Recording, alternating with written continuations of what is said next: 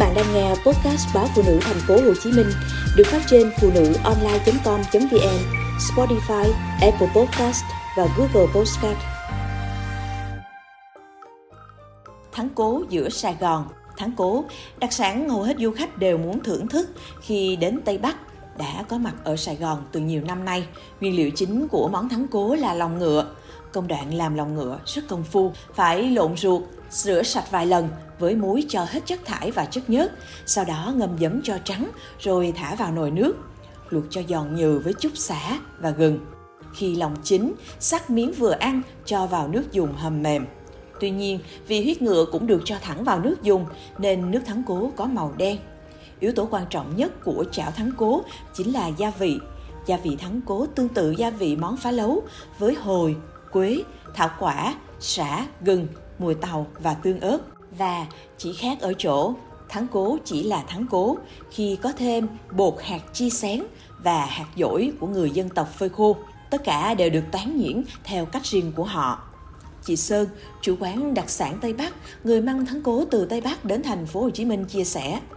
Thắng cố dùng nhiều gia vị, mỗi thứ một chút, xay nhuyễn, băm nhuyễn, thái sợi rồi thả vào chảo nước dùng nên rất khó nhận biết.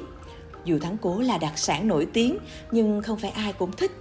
Món ăn không hề bắt mắt từ chảo gan đen kịch dùng để chế biến đến màu nước dùng do huyết ngựa được đổ vào trực tiếp.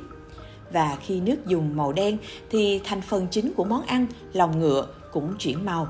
Nếu chủ quán không thêm vào vài khúc bắp, chảo thắng cố không có chút màu sắc nào. Đã không đẹp mắt, hương vị của món ăn vốn là mùi ruột ngựa đặc trưng, càng làm khó những ai chưa từng thử qua. Chủ quán ở Buôn Bia, đặc sản Tây Bắc nằm trên đường Cao Thắng quận 3 thành phố Hồ Chí Minh kể. Lần đầu tiên đến Sapa, Lào Cai, chị đã bị hương vị của món ăn của vùng đất này thu hút. Vì thế, chị quyết tâm mang món ăn ấy giới thiệu đến thực khách Sài Gòn. Để mở quán, chị đã vất vả để tìm đầu vào, tìm hiểu quy trình vận chuyển, sao cho tất cả các nguyên liệu từ thịt cá đến rau củ, từ Sapa chuyển vào thành phố Hồ Chí Minh đều phải tươi ngon nhất. Chảo thắng cố cho hai người trên bếp ga đã bắt đầu sôi, lần theo những làn khói trắng là mùi lòng ngựa. Nhưng nếu để ý, bạn sẽ nhận ra hương thơm nồng ấm, hăng hăng khó tả, thoang thoảng đến từ hạt dổi và hạt chi sáng Chấm miếng lòng lợn vào tương ớt mường khương, lại nước chấm duy nhất hợp vị với độ đậm đà của nước hầm xương ngựa. Vị giòn khấu của lòng non, vị mềm sệt của lòng già, vị ngọt của huyết, vị dai dai của miếng thịt ngựa non, một phần nạc, hai phần mỡ.